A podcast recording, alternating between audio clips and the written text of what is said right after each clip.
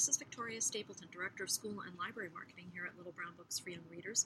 We're just back in the office from the National Council of Teachers of English Conference, where we had a really great time meeting with our educator friends.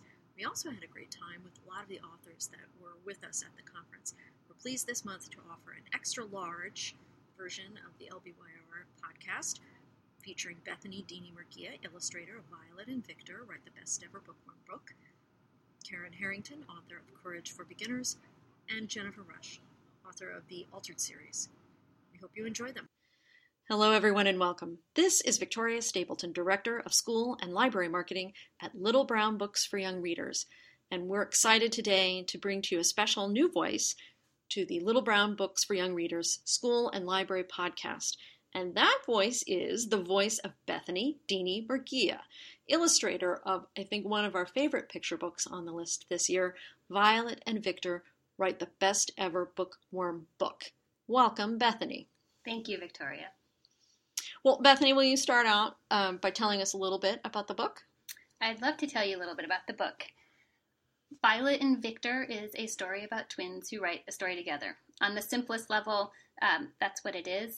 Violet wants to write the best ever book, and she's very proud of her skills. She's a great speller, she loves to read, she loves to write, and she says repeatedly that she's not bossy, so we can make of that what we want. It's one of the most endearing parts of her character for me, though.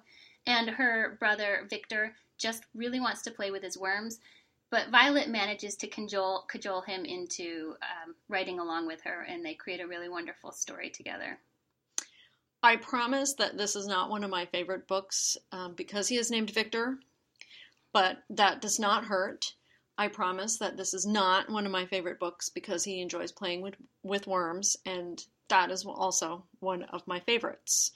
Um, also, I, this is not one of my favorite books of the year because he's wearing an orange shirt, and it is my dream as a redhead to wear an orange shirt one day. I fear I shall be denied. It is one of my favorite books of the year because, as the Kirkus review says, it is clever. Uh, and I think much of the cleverness of the book is built into the illustrations. The text is delightful, but you have put quite a bit more of a rich, interesting life into the book than what is indicated by the text alone. So, can you tell us how does an illustration begin? Well, whether the final product is going to be traditional or digital, the illustration always begins for me with sketches on paper. And for a long time, I did those sketches in pencil, but lately I've even been doing them in ink just because it allows me to be more gestural and move more quickly and not even think about erasing. So that's always the place where the actual image begins. But I'm going to back up a little bit and talk a touch more about where a book begins for me because I have a background in art direction. So I'm always thinking about the final format of the book. I'm always thinking about the fact that a book has page turns, that a book has uh, words and images that work together. And so I tend to begin before I even get to the process of doing much sketching to think about the spreads of the book and to work on those in thumbnails. And that allows me to see how a story works over the scope of 32 or 40 pages, however many we're working with, and it allows me to think about what kind of drama can be built between pages as we turn the page. So that's basically where I start. And because my background was in magazines and catalogs, as a matter of fact, and I spent many years designing catalogs thinking to myself, all I really want to be doing is making children's books. I'm wasting my time. This is ridiculous. But the fact is that I actually learned a lot of skills that were super helpful for me as a children's book illustrator because you're really even in catalog design, learning where to draw the reader's eye, learning how to tell stories across pages, even if it's just that you're selling products. So I do tend to think about all of those elements as I start the book rather than later on, because even though um, you have to make each single image wonderful and beautiful, they have to work together to tell the story as a whole.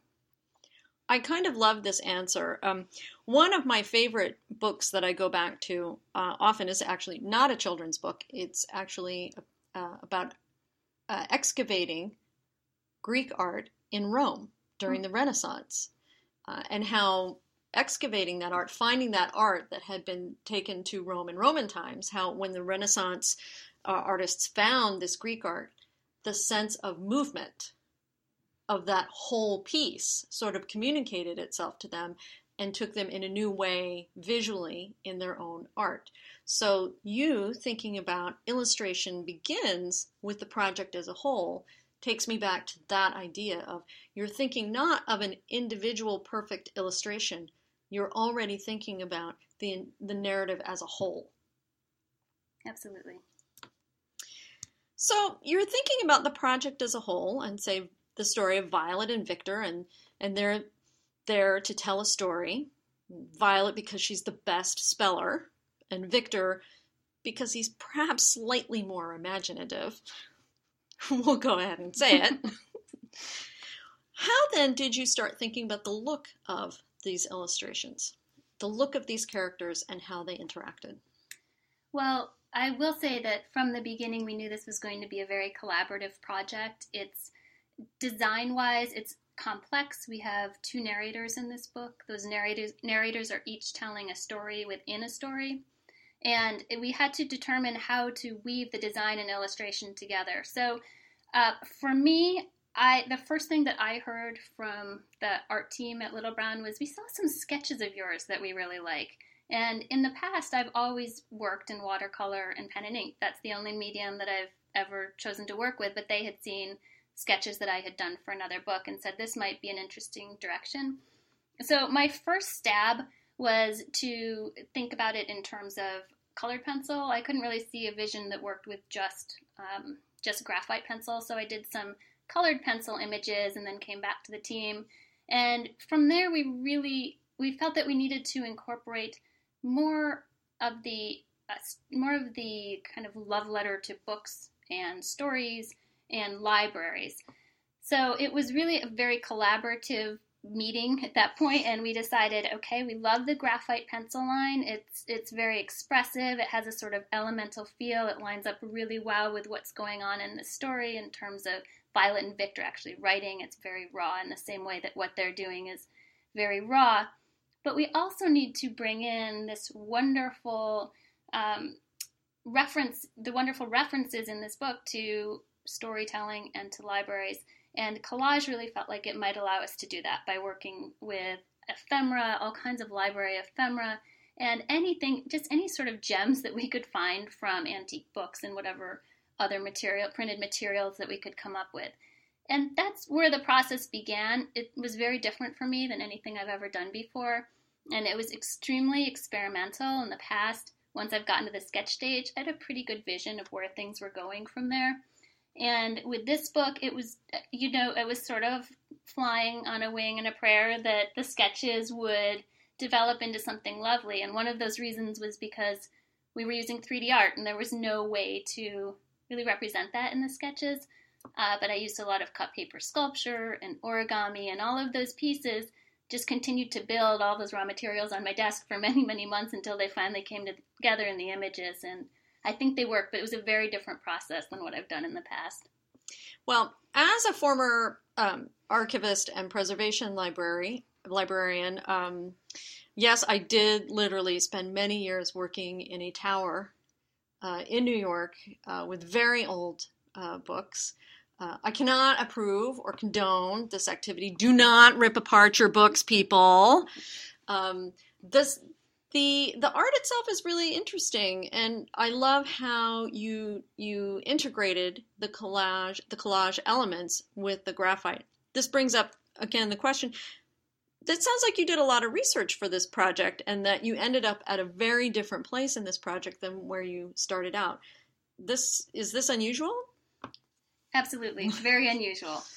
Um, a lot of research happened here in terms of the research was basically collecting. I'll call it more collecting here. That I had to come up with enough raw materials to see where the book could go, and you know, as I went through that process and started trying new things, started experimenting with the origami and the cut paper sculpture, the images did did start moving in completely different directions. So it was a very different vision than what I had seen from the beginning. Now, were these antique books, were these just, how did you have these antique books and how did you select them for sacrifice? I, so I guess I should, to make you feel a little better, Victoria, I should tell you that most of them were um, Xerox copies of antique books. Most of them, so very few books were actually harmed in the making of this book. I will tell you that. I appreciate your your reassurance on that point. But as for the antique books, they have been in my possession. I I have many, many, but I had one collection that's sort of a funny story of antique books that I purchased when I was about 20 years old, and they're a collection of children's stories from the early 19th, early 20th century, and they're fantastic. They're filled with beautiful pen and ink, um, all kinds of beautiful pen and ink art, and wonderful typography from that period. And I really drew from those. They had actually been in my friend's garage in New Jersey for many, many years when I lived when I lived on the East Coast. I left Mhm. them there. I said, you know what, I don't have time to take them to the West Coast with me right now. And then they showed up, uh, you know, on my doorstep a few months before this project started. So it seemed to be one of those very serendipitous things where I thought I was meant to go to those books and use those books.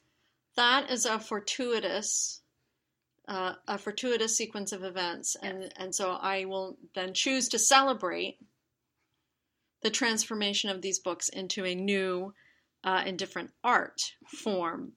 So we talked a little bit about the research, and we talked a little bit about the collaboration on this book.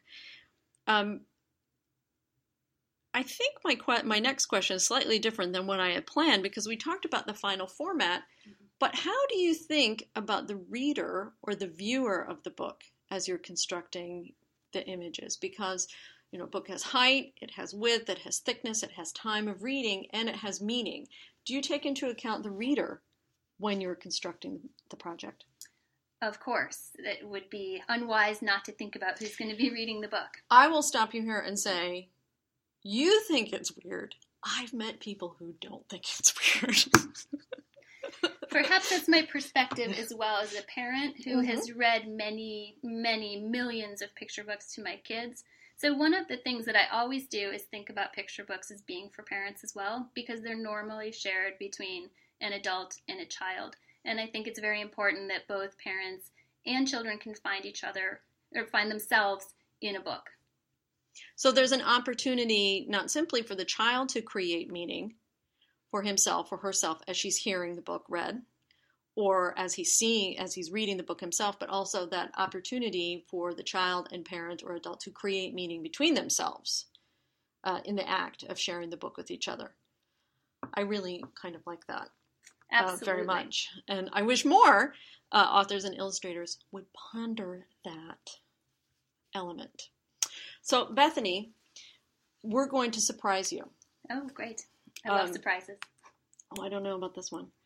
Um, there are occasions when people come to the office and we do 10 questions in one minute. They never know what the questions are in advance, and no one has ever done it in a minute.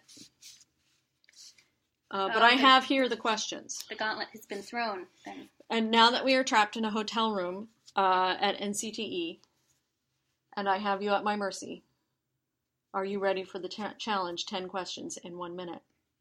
What are the rewards if I Um, attain this this unattainable goal? There is possibly some coffee in your future. Okay, then I, I'm ready. Okay. First job. Picking up cookies in a cookie factory. I have visions of Lucille Ball You and should. Ethel, Lucy and Ethel at the chocolate factory. Uh, was that difficult work? Very difficult. And I had the night shift as well, the graveyard shift. So There is a night shift at the cookie factory. Indeed, yes. Why am I surprised at this? Yeah. Well, oddly enough, this leads us to the second question. What is the most delicious food you have ever tasted? Oh, I will follow that theme. Coconut macaroons, by far. How were we separated at birth? It's possible. Because that really oh, do, with the chocolate dip, Oh, that, yeah, definitely, definitely. potato, or potato. Potato. The first book you remember reading. Dr. Seuss's collection that includes the Sneetches. I don't know what the official title of that would be, but the Sneetches. That word has such a good mouthfeel, don't you think? Absolutely. The Sneetches. Yes. How do you like your steak? Medium, rare, or well done? Oh, I'm going to disappoint you on this one because I'm usually vegetarian. So I don't like my steak. That that's not disappointing. Okay. That's not disappointing. We're we've been waiting for a vegetarian. here I am.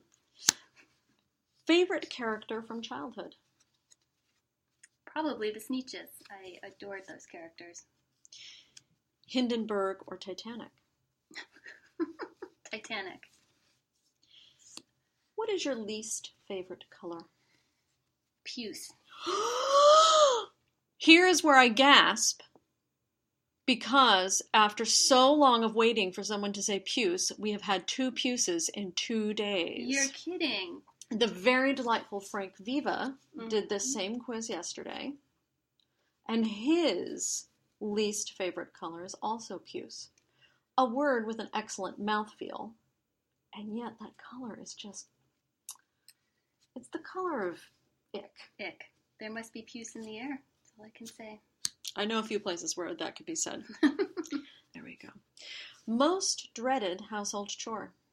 Oh boy, I'm I'm debating here. I'm going to go with sorting my children's clothing to determine what doesn't fit from the past season. It's one of those chores that just sneaks up on you as this as the drawers start overloading and you know you have to do and yet it's just just difficult.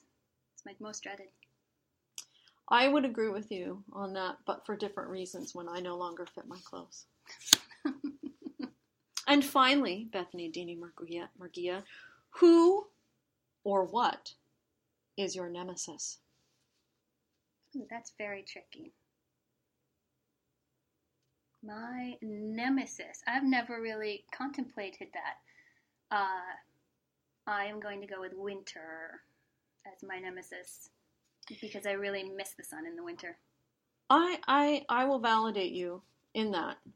Uh, winter is my oddly enough my least favorite, although I do like the dark and I like wool clothing. So oddly enough, winter is my least favorite. Bethany, thank you very much for accepting the ten questions in one minute challenge. I, I feel that you did well. You you took up the gauntlet and you give interesting uh, questions. I want to talk to you more about certain things, but not while we're being recorded for posterity Mhm. or for human resources purposes. Uh, this has been me, Victoria Stapleton, Director of School and Library Marketing. Along with me has been Bethany Murguia. Thank you, Victoria.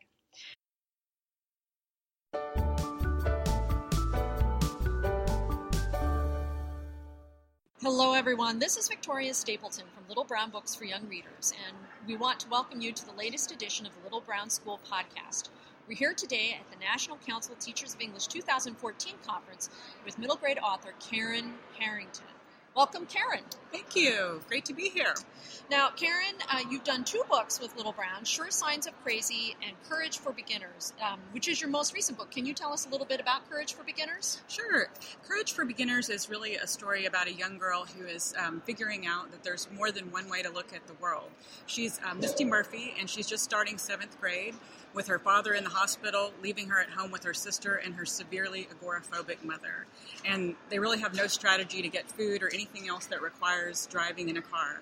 And at the same time, her one friend has, um, like a lot of friends do, changed over the summer and has decided he's going to have a social experiment so that he can be the cool kid, leaving her behind. So she's starting school with some really great challenges at the beginning of seventh grade. So it's really a story about her figuring her way out, navigating um, through some family situations and some school situations, and really finding her own voice. Well, Karen, I love your books because they have such a beautiful tone to them. Um, and I have known that you do not, you draw on autobi your books are not autobiographical, but they do draw on real life events uh, in their plotting. Can you talk a little bit um, about this? How you take the initial event that that spurs your imagination and how you transform that event into something for your novel?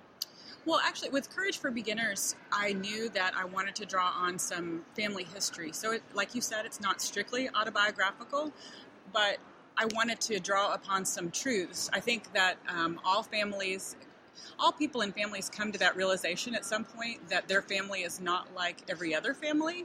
And as a young person, I stumbled upon that discovery with my mother, who was agoraphobic. And so I really wanted to write about it to explore that for my some of my own answers. I think a lot of writers do that. So that was a sort of a starting point.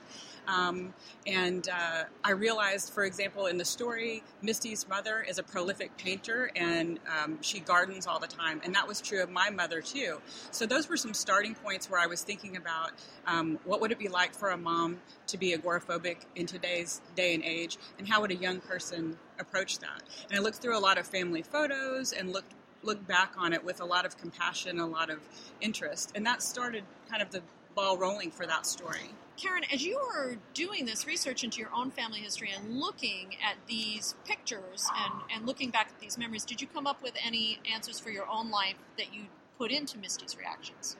Yes, very definitely. Because my mother passed away about 10 years ago, so I haven't been able to ask her a lot of questions. So, in exploring Misty's character, I wanted her to be able to ask her mother a lot of these questions and figure a lot of these things out. So, I think, uh, yes, I figured out a lot more about. Um, what my mother was attempting to do when she grew so many vegetables, for example. Back then, as a child, I was embarrassed that we were that yard that kind of had a farm in the backyard. But now I, I look at it after writing the story that that was her contribution to the family. She couldn't go to the store, but she could provide that for us. And also with her many paintings, that was also kind of a source of strangeness. I didn't know anybody else's mother who was who was painting murals on the wall that didn't match anything else. But I think now that was her way of bringing the outside world in so yeah, that was that was a nice revelation for me in writing the story. I love that idea of a character, whether that's your mother or whether it's Misty's mother, who is dealing very constructively or as constructively as she can with her situation that yes. she's looking for additional ways to be creative and to be positive within the family setting. Yes i think that's true of all, all mothers who love their children. They want to contribute in some way and um, and certainly that was i think misty's mother really embodies that. She's a loving mother um, even despite you know her her tremendous fear. She's a very loving mother so she's going to take care of them in the only way that she really can. Um, one of your recurring themes both both in sure signs of, of crazy I said that right, yes? Yes, you did. it's a tongue very, twister. It is a tongue twister. Sure Signs of Crazy and Courage for Beginners is the theme of how adult choices shape the lives of children. And these aren't necessarily choices about the children. Right. Adults make choices every single day for their own lives or for their own uh, relationships or their own jobs that impact the lives of their children in the family or children that they know. Absolutely. And our, our children, whether or not they participated in that decision, have to accommodate those adult choices. How do you see the protagonists of your no- of your novels becoming aware of this pattern of adult choices and, and responding to adult choices? That that's something, Victoria. I, do, I love playing with that topic because for in my own experience and the experience of many others I know, there are adult issues that are visited upon children far too early. And so someone has said it very well before that that's that time in your life anyway where you're going to have one foot on the playground and one foot into the adult world. And I really love exploring that because I think that those are defining moments for young people. Um, and I, I think Sarah Nelson and Misty Murphy, I, what I like about them is that they are discovering, like so many young people, that their family isn't normal or their family has something unusual or different from the rest of the world. And this is the turning point in their life where they're deciding for themselves is there a different way to look at the world than my family of origin? Certainly in Misty's case, she's looking at her mother's fears, and Misty has a great dream of traveling to Paris someday. Well, how will she be able to travel if she's paralyzed by those fears? So, by the end of her journey, she's realizing there's more than one way to look at the world. So that's that's how I like to approach those stories because I think that there's a lot of young people out there that when they confront that their family of origin is, is different from their best friends next door, then they stand there and think about it and evaluate it maybe for the first time in their young lives. And one of the things I love about both these books is that I look at middle grade as the place where children become aware the world around them does not exist just because it is that way. Yes. The world around them exists because adults decided that it would exist in that way. Yes. Yes. You're exactly right. And that and that's all where, you know, I think you grow up and you look back on your choices and your parents' choices. And it's such a revelation as a young person when you can say, I can choose differently. You know, I don't have to use the same product. I, I know for me, it was a revelation when I went to a friend's house and they made macaroni and cheese, not from a box. There oh were, no, no, no. There I'm were sorry. other ways that it could be done, and even that that's something so simple, but I think that's so universal that you go, if they're doing that differently, what else is going on behind the scenes that might be different from my family? I accept your very serious and valid point, but I wish to assert for all listeners that macaroni from the box, mac and cheese from the box, is the best macaroni. It's- I am terribly sorry for all of you who are I not don't- experienced. I don't know. that. We might have to disagree on that. I agree with Do you on most things, Victoria, but on, on this point, Do you make mac and cheese at home? I, I do not. I do not. I'm s- surrounded by very good cooks who make life-saving macaroni and cheese. In fact, I want to taste There's- life-saving Okay. non-box mac and cheese. okay, okay, And- it will and change your whole point of view Okay, on I- macaroni and cheese. I accept that, Okay. that somehow this may happen. But to go back to being serious, I mean, your point about first perceiving that choices can be different and young people can choose for themselves, that takes us, that exploration takes us to the edge of young adult, where we see the themes there of, uh, of young people actively deciding family of origin, which is a phrase I love and I will be stealing from you i- Okay. immediately, versus family of choice. So I think your books really do tread that cusp of young adulthood Thank very you. well. Thank you. Cusp of young adulthood. I like that. I'll steal that from you as well. You are more than welcome. I give it to you freely. Thank you. No felonies involved. So you've written about the power certain words hold for children. Um, for example, in Sure Signs of Crazy, there are certain words are bad words and certain words are good words, and, Yes. and I think we're talking about triggers a little bit. Trouble there. words. How do you communicate the power those certain words hold for children within your novels when that is such an interior, personal reaction? You know that uh, writers, I think they're their own first research about um, any topic, and so uh, when I was thinking about Sarah Nelson in particular in Sure Signs of Crazy, where she's collecting um, a diary of trouble words, words that she knows have elicited a certain response, um, that's a that has a very personal connection to me. So I, I came to think about trouble words. Actually, I'll tell you a story that actually, when I was writing about that, that I remembered from um, my childhood. I remembered the day that it was. Uh, I must have been in, in fourth or fifth grade, and all the young girls were wanting to get little gifts for their for each other. And me and my humble allowance, I didn't have a whole lot. So I came home one day, and there was something on the counter, and I called it cheap.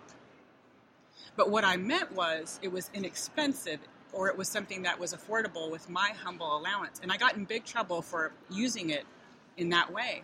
And that I remember that showing me that there was a power of words and there were precise words and there were words that you had to be careful about how you use them. Uh, because they might elicit the wrong reaction that you didn't intend. So I started thinking about the weight of words, and we talked a lot about the word hate in my family growing up. That hate, you don't hate a banana, a banana has never done anything to you, but that hate can lead to a lot of really serious and dangerous things. So, um, th- those were some of the things in my family that just made me choose words, love words, but want to select them. There's more than one word for something that's inexpensive. So, um, so I, I remember that as a young person, and I still see that, like in my young children today, that they're learning about the power of words. So that's definitely something that I wanted to bring to the character of Sarah Nelson, who also books are her friends. She's going to be around words all the time. She's going to be very choosy about words. I love that point, particularly in the time in a time where we are in a in a heavily um, in a world in a world that's heavily social mediated by social media and the constrictions Mhm. that social media place on language, and perhaps not um, giving us like the full range of fluency Mhm. uh, or or subtlety in language, and reaffirming for children that it isn't just an emoji Right. as fun as well i i get you know some of the emojis are fun but i don't understand them and i think they're really reductive so i Mhm. appreciate in a in the place of your novels where the power of subtle shadings of language Absolutely, absolutely. I mean, there's so many there's so many great words to choose from that. Um, yeah, yeah. um, i am uh, so happy that you were with us today what will you be up to next Well, right now I'm working on a new book called Mayday, and it is the um, product of one of my favorite characters from Courage for Beginners. I got very interested in one character And and, wanted to character know what is? was what was his life. is His that's a that's a clue to it? his. Ooh. It's all about Wayne Kovac, the um, fact reciting, smart nerd, and I mean that in a positive way, using my words selectively, but I mean nerd in a very positive way. Uh, so it's all about his story. Uh, we look forward to that. Although I, I do admit I was hoping that May Day referred to the International Communist Holiday, just because that's how I. Oh, oh, okay. Well, no, I, that's not my territory, really. Darn. People Well, trying to fit in and discover themselves. That's more. That's more me that- that's more me. That's right. more me. I think So- we'll take it. Okay. Well, Karen Harrington, thank you so very much for spending some time with us at NCTE and on our podcast today. This has been Victoria Stapleton, Director of School and Library Marketing for the Little Brown School podcast. Uh, Karen, say goodbye to everyone. Thank you. Thanks for having me. Goodbye. Bye, everyone.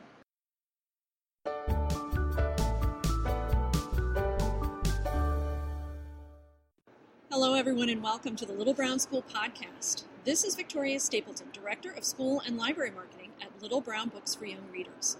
I am super excited today to welcome our guest, Jennifer Rush. She is the author of two books with LBYR Altered and Erased. And I uh, love this series. It is high octane, it is fast paced, it's action, adventure, but it has thoughts. It has real interesting thoughts in them, which we like. We like action with thoughts. Um, these are um, books that I think teen girls and boys will love. They're, I think, a little bit of something for both of them. Jennifer, welcome, and will you tell us a little bit about the series? Hi, uh, thanks for having me. Um, Altered, the Altered series starts with Altered, and it tells the story of 17-year-old Anna, whose father is a scientist and works for this shadowy organization known as the Branch. And he runs this program with four genetically altered teen boys who have no memories of their life before the lab. And when they stage an escape, Anna goes with them, and she realizes that perhaps she's connected to the boys and the program more than she realized. It's very Jason Bourne ish. Which I love because the Bourne books are some of my favorite, and I do love books about blank uh, identities and amnesia, and I like uh, I like books with sudden twists and reversals, and I love books that take you on almost a joyride of action. So thank you, Jennifer, for writing these books, which I so enjoy reading. So, one of the classic hallmarks of young adult lit is the confrontation of authority. Uh, usually, this is like a super controlling dad, or a really anal retentive mom, or maybe a coach that has uh, you know issues with winning. Um, but you have really taken it to the extreme here uh, with the branch. Um, how do you see the confrontation of authority, and do you think this makes your book fit in books fit into a dystopian model, or is it something more? Well, I feel like it, it, it's more of a thriller than it is dystopian. Um, I wanted it, when I set out to write it, I wanted it to feel like it was a story that could take place right down the street from you and you wouldn't even realize it. And, you know, I mean, it could be dystopian as far as this, this entity that kind of is all controlling and the people are fighting back against this ent- entity, which is the branch. As far as confronting authority goes, I, feel like with the government nowadays, kind of like there's a lot of regulations and rules, and they're trying to, you know, come into your your lives a little bit more. The whole Big Big Brother uh, scenario, which is very similar to what's going on in Altered. These boys, their whole, at least half their lives have been controlled by the branch, and they're sick of it, and they want to fight back and fight for what's right and fight for their freedom. Well, I love the idea that they're Stepford. They are they're almost a Stepford family until they completely bust out. yes. Who runs the branch, or is that a spoiler? It's technically a spoiler. Um, it, all that information comes out in Erased. So if you if you've not read Erased yet, I, I don't want to say just in case. I have read Erased, but I was wondering if she would she would you know be sneaky with you all there. So it's un- a it, it's a big reveal. So It is. It is a big reveal. Another major YA theme is identity. And again, you have taken a more modern, updated, almost scientific tack with this subject by introducing the element of scientific or genetic manipulation along with the exploding hormones. So it's sort of like a super modern mashup of everything that could go wrong with teen life. Again, this is really amped up treatment uh, of the uh, identity issue, but do you see some sort of connections with this story and how teens think about their appearance and self presentation as their reality? definitely one of the things when I first started writing the book, you know, and the boys didn't have their memories of who they were and their lives before the branch. I, I really wanted to research, you know, experiment with if you have no memories of your life, are you still the same person? Do you still, are, you know, if you like coffee, do you still like coffee if you don't remember you like coffee? Little things like that that make you who you are. And with the boys, I, I did give them things that I knew were parts of their lives before the branch that came through in who they are in the books, even though they don't realize that those are elements from their life. So you're really talking about the nature versus nurture question in a very extreme way. Mm-hmm. But then, really, how much of their nature is really that natural, or is it supernatural? Because Yes. Well, in I, again, avoiding a spoiler. the fact that they've been genetically altered does make them a little bit more supernatural, I think. Which is one of the reasons why I wanted to write this book because I've always loved paranormals, but at the time the market was kind of saturated with that whole thing, and I wanted to get a different spin on it. And this was as close as I could get to four teenage vampires, making them genetically altered instead of making them vampires.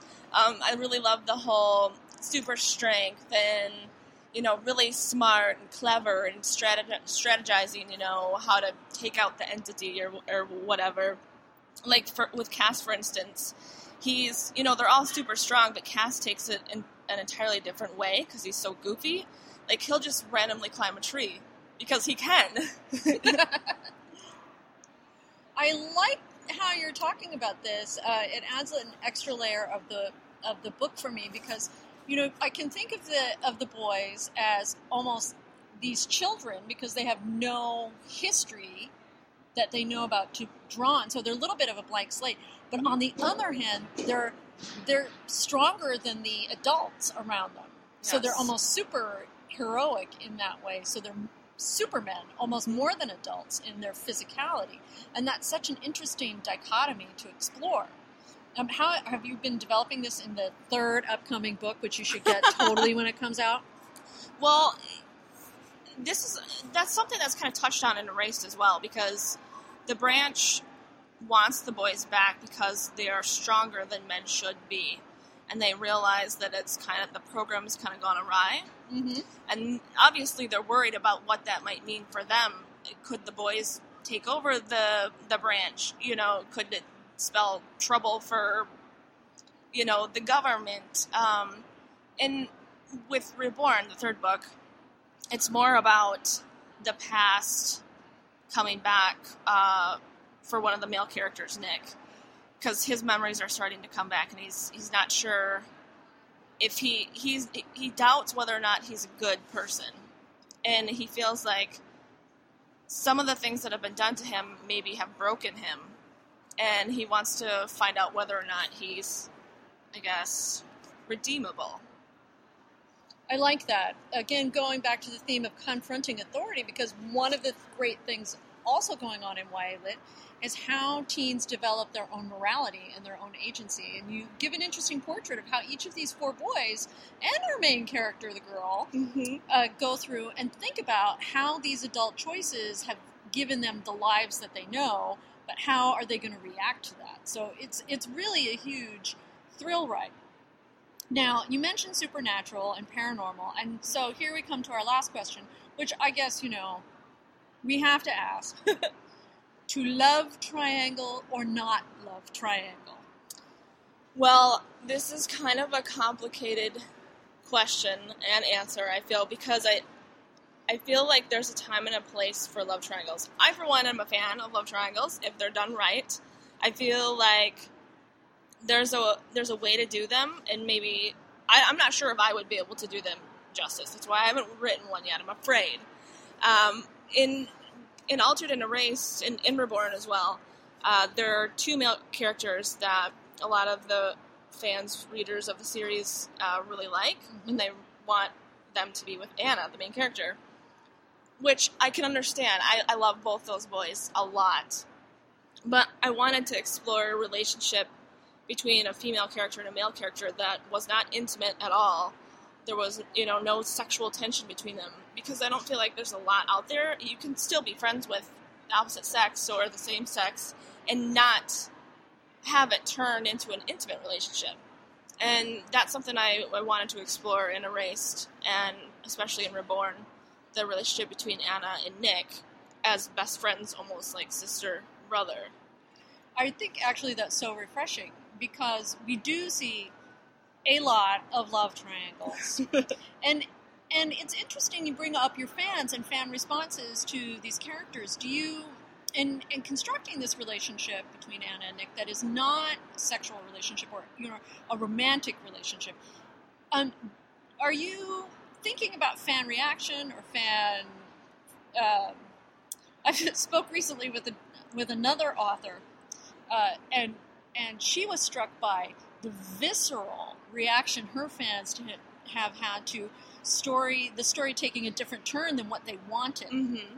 And you've been pretty, you know, brave in in defying the expectations of the genre. Ha- have you had any inter- reaction from the fans to this choice, and how how have you dealt with that? Yeah, I, I mean, I feel like there are half of the readers who are happy that Anna's with Sam, and she will probably always be with Sam. I think they would be really angry if I threw Nick and or anybody else into the fold. But then I have a I, I I've seen a lot of readers comment on how they're really hoping that Anna, uh, you know, has a romantic relationship with Nick, and I, as a as a reader, I, I could see why would they, they would want that. I kind of want that sometimes, just because I like writing, you know, the romantic scenes or whatever, and the tension between people. Uh, but I feel like it needs to stay true to the story, and it needs to stay true to Anna. And for Anna, it's always been Sam. And I, if I threw anybody else into the mix, it would change everything about it and her. I I love that answer because I think your commitment to the logic of the characters is is really important because I think sometimes we're not seeing commitment to the logic of the characters. There's their actual psychology. Yes. So thank you for that. well, you're welcome. now, is there anything you can tell us about Reborn that will, um, because I've not been allowed to see it yet. Oh no. Is there anything you can tell us, particularly me, about Reborn that will make me crazy until I read the book? Well, when I first set out to write the third book, my editor suggested I add Nick in there as a, a, point of view character. So it would be a dual point of view between Nick and another female character. And I was immediately against it because I didn't think I could do him justice. He's a very mysterious character, and I felt like trying to get inside his head and write from his point of view would take away some of that mystery. I wasn't sure if readers would like what went on inside his head, for instance, you know, because he's kind of an angry character. Uh, but when I started writing him, I immediately fell in love with him all over again. And writing him has been one of the best experiences I've had yet. So I'm hoping that readers will really love getting kind of this behind the scenes look at Nick, at who he is, what his hopes and fears are, and you know, like the things he struggles with on a daily basis. Because a lot of his memories are coming back, and he's He's remembering the things that he went through before the branch, which is a lot of hard stuff for anybody to deal with. And of course, there's some romance. Everybody's got to have a romance. Nick has his, and is I'm very. The, is the branch going to get theirs? Well, the look on her face knows if I tell you that, I have to kill you. I, wa- I want to say, I feel like some do you feel happy at the ending? Satisfied with the ending you Yes. I'm very satisfied with the ending as far as Nick and Elizabeth. Elizabeth is the other the new female character. I feel like they got a happy ending.